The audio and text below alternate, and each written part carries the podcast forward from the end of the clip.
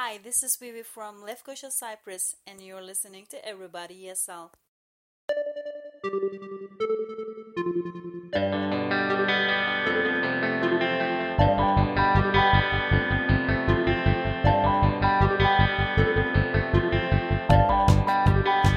Welcome to episode 168 of Everybody ESL, the podcast for everybody who wants to improve their English, practice their English, or just learn more English.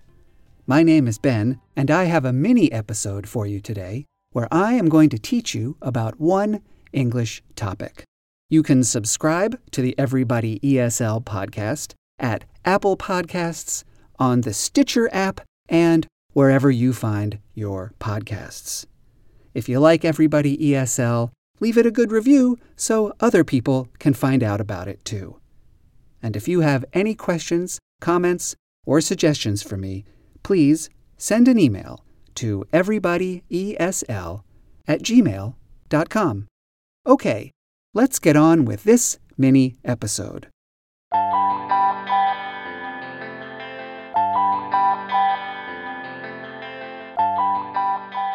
Today, I want to teach you a very strange and useful construction.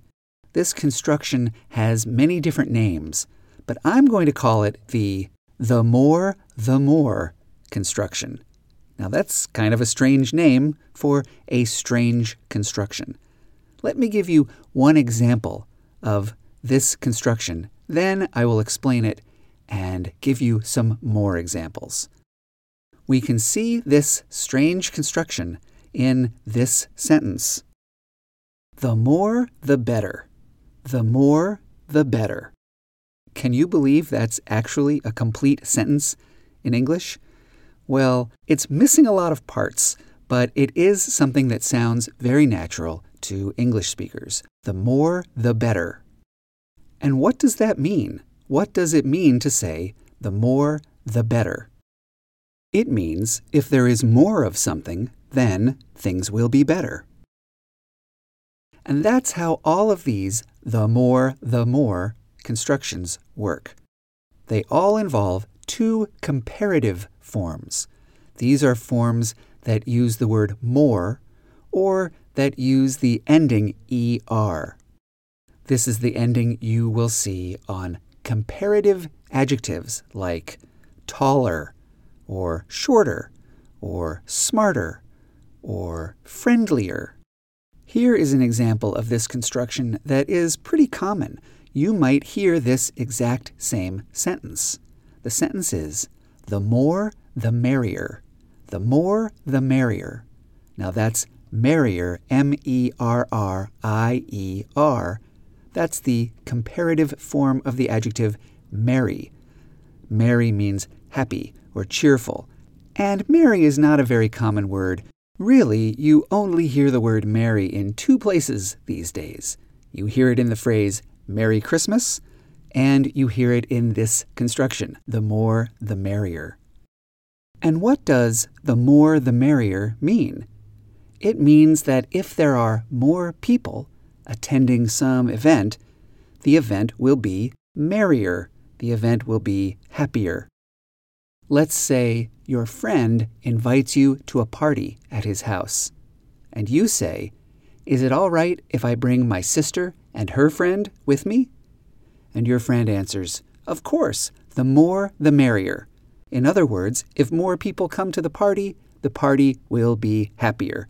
The more the merrier. Now, here's an example of a sentence that uses this the more the more construction but it's in a longer sentence. Are you ready for it? Here it is. The angrier the teacher was, the quieter the students were. The angrier the teacher was, the quieter the students were.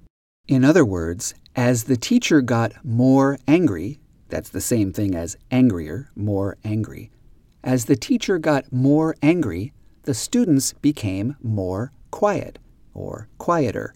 The angrier the teacher was, the quieter the students were. The more, the more. Do you see how it works? We have one comparative adjective, and then we have another comparative adjective. the angrier, the quieter. Notice that in all of these examples, that comparative adjective has the word the with it. It is kind of strange. We don't normally speak like this, but this is how this construction works.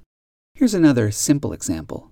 The more I study, the better my grades. The more I study, the better my grades. There again, you can see those two comparatives more and then better. And you don't even need to make what sounds like a complete sentence. You don't need to say, the more I study, the better my grades become. You can just say, the more I study, the better my grades. Well, that is the strange but useful the more, the more construction. And if you listen carefully, you might hear people using it today.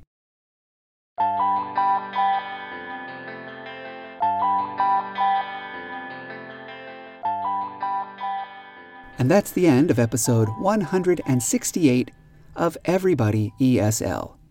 Remember, if you have any questions about English, or if you have comments or suggestions for me about the podcast, or if you would like to record an introduction that I can use at the beginning of future episodes, the same way Vivi recorded the introduction you heard at the beginning of this episode, send an email to everybodyesl at gmail.com.